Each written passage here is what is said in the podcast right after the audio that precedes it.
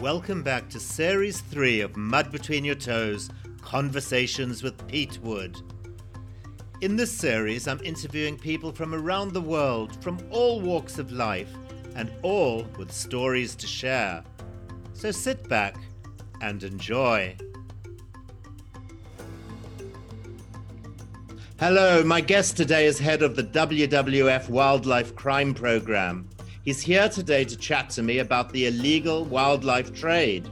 So, Rob Parry Jones, welcome to Conversations with Pete Wood. Peter, thanks. Nice to be here. Good to see you. Rob, as I've already said, you're head of the WWF Wildlife Crime Program. So, how did you start out in that career? Uh, Pete, I, well, I, I started back back in Hong Kong when, when we met some 20 years ago. Um, at the time, I was with Traffic, the what, what Global Wildlife Trade Monitoring Program, uh, and we still have a very strong partnership with Traffic. Um, and I was focusing on trade, uh, wildlife trade, come, mainly coming into China, but also the, the trade in Asia. So it's, it's, a global program. As there's you know, a lot of demand coming in, but also trade within Asia. Yeah, I remember first meeting you when you were working out in the Hong Kong wetlands, and I remember you cut a, a rather dashing figure in your in your khaki uniform. Anyway, now um, unless people have been living under a rock, most people will agree that our wildlife is in crisis. But really, how serious is it? Which species are particularly vulnerable? It's a good a good question, and uh, I'm going to break it in two, and I'll come back to the serious part of that question in a second. But let's look at the evidence of, of the impact of humans on, on the planet. An estimated million species are heading towards extinction, and there's been a two-third decline in global wildlife in the past 50 years. We've lost half of the forests, half of the barrier reefs, and 80% of wetlands, and 90% of commercial marine stocks are over or fully fished. And the situation there is similar in rivers and lakes with massive declines in migratory species. Now, of course, not all of this is about wildlife crime, but even the IWT, the illegal wildlife trade or IWT figures are they're stark.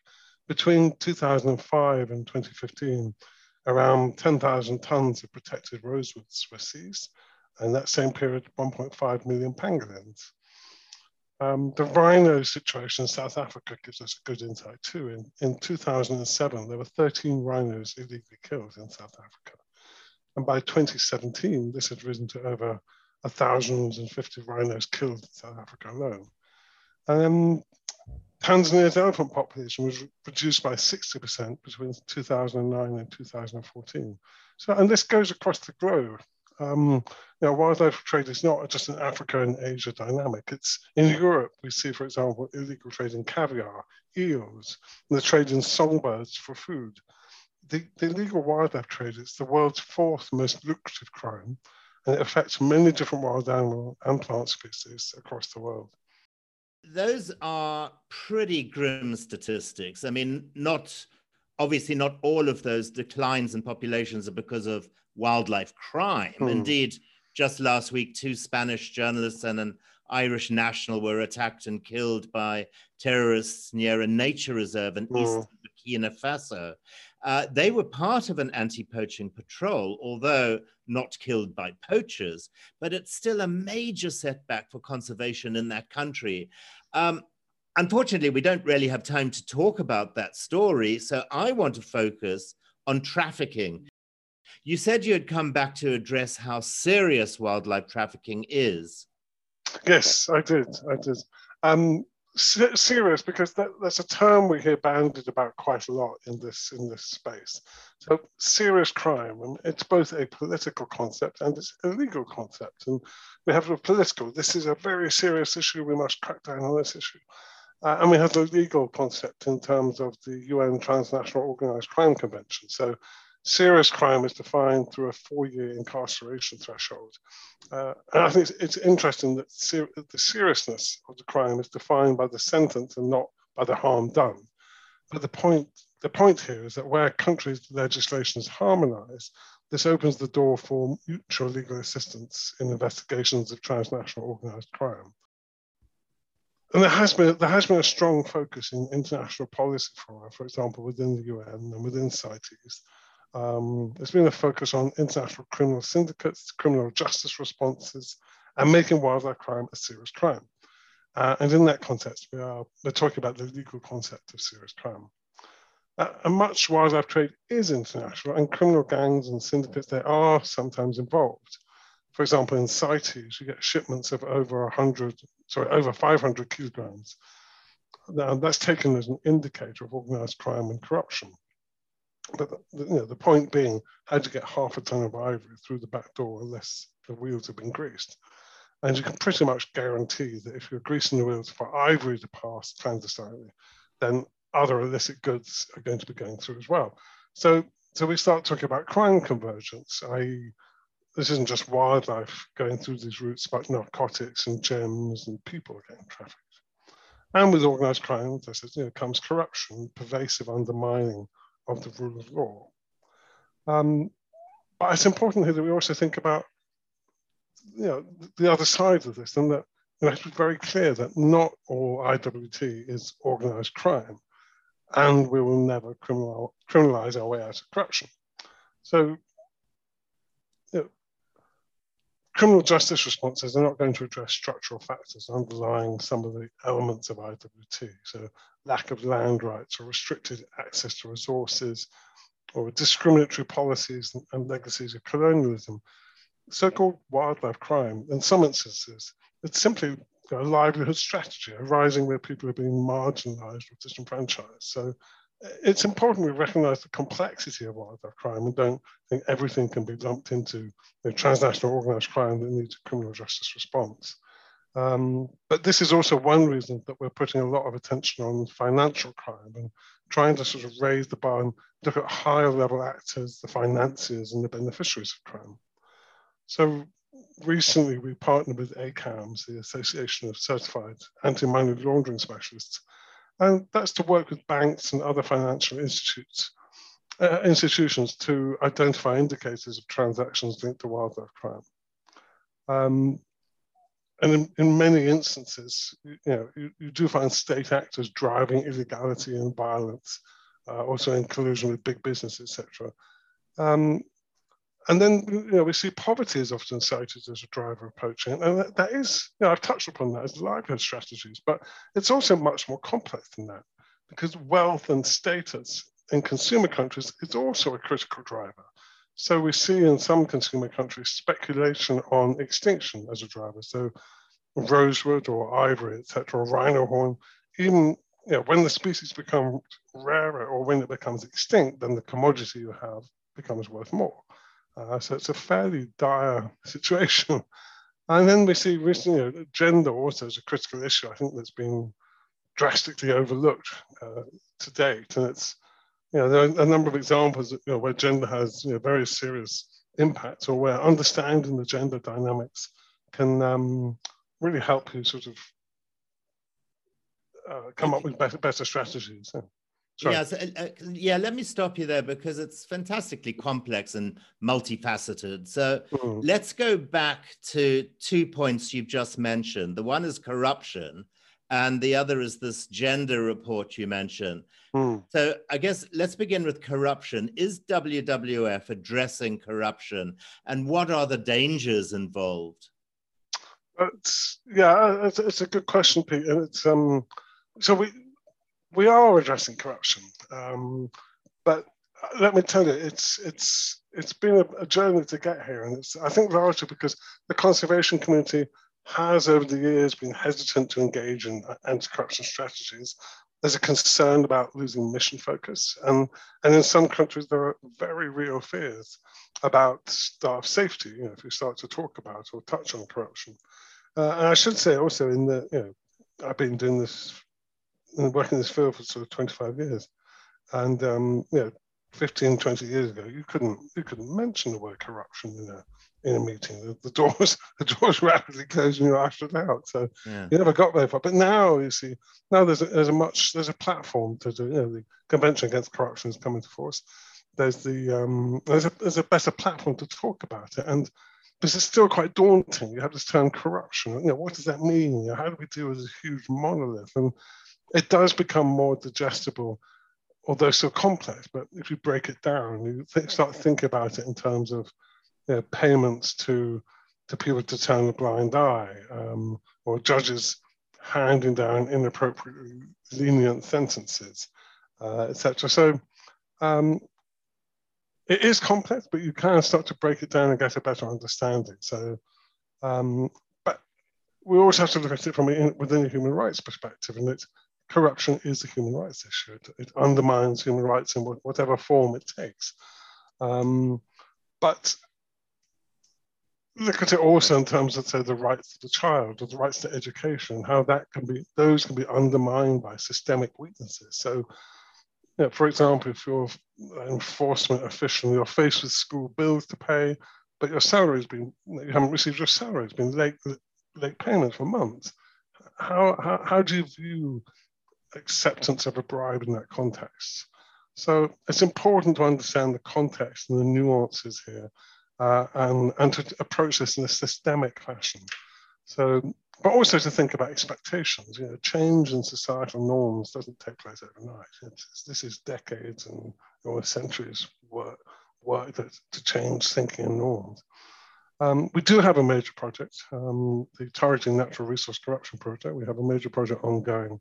Um, and we've partnered with a number of organizations, including the, the U4 Anti-Corruption Resource Center, which is a, it's a brilliant think tank um, based in Norway. It's just got huge knowledge and insight into how corruption in, in the natural resource sector, but also in extractives, oil, etc., how, how, how, corruption works. So, it, so it's, a, it's, a, it's a learning process, but it's also a process amongst the conservation community for learning and in, integrating and mainstreaming corruption, anti-corruption into our work. Yeah. yeah, I mean, Rob, you mentioned a new gender report. Tell us more about that. Oh yeah. So, uh, well, we're just finalising it at the moment, so I'm hoping we'll be able to put it out in the in the summer. But it's uh, it's fascinating. It's absolutely fascinating. Let me let me give you a, a little bit of insight. Um, so, so we, what we find is that well, a it's been totally overlooked. Uh, people aren't looking at gender. It's starting to come into the, the sort of policies discourse in the, in the academic um, the work, but we find from you know, these interviews and literature reviews that it, it's not uncommon for men to be bullied into poaching by women or by older men through masculinity shaming. Um, and then we have these assumptions that you know men are best suited to this highly armed rangering and this sort of mil- highly militarized rangering, but which obviously puts men at c- considerable risk. Um, and then also it's considered on the other side that highly masculinized and militarized enforcement it sours relationships with community members who might otherwise be allies. And it also heightens the, the likelihood that enforcement will be violent or much and much involving sexual abuse.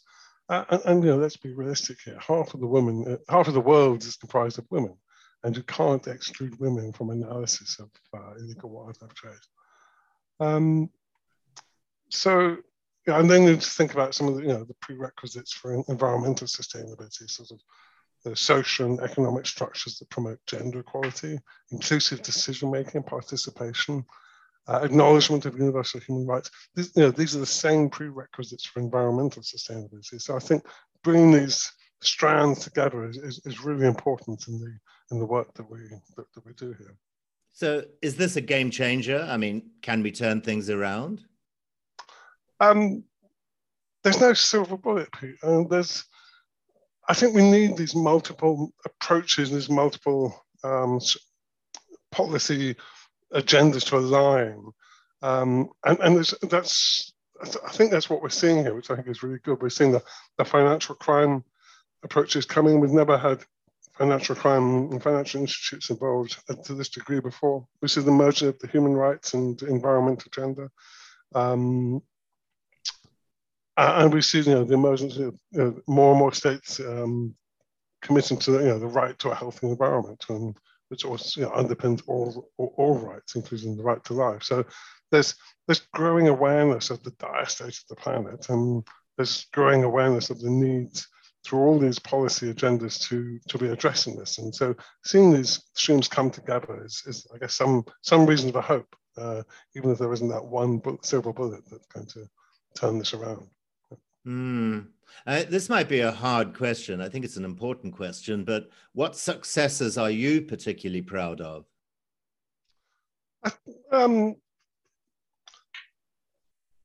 I, I, think bringing, I think it's difficult because when you talk about policy streams, it's not, um, you know, no one organization can take um, take credit for you know for what's happened. They all should be part of a conversation and part of that movement to, to bring those streams together. So bringing the human rights and anti-corruption and financial institutes together. That's something we've been involved in from the start, and I think that we feel you know, proud to have been part of that.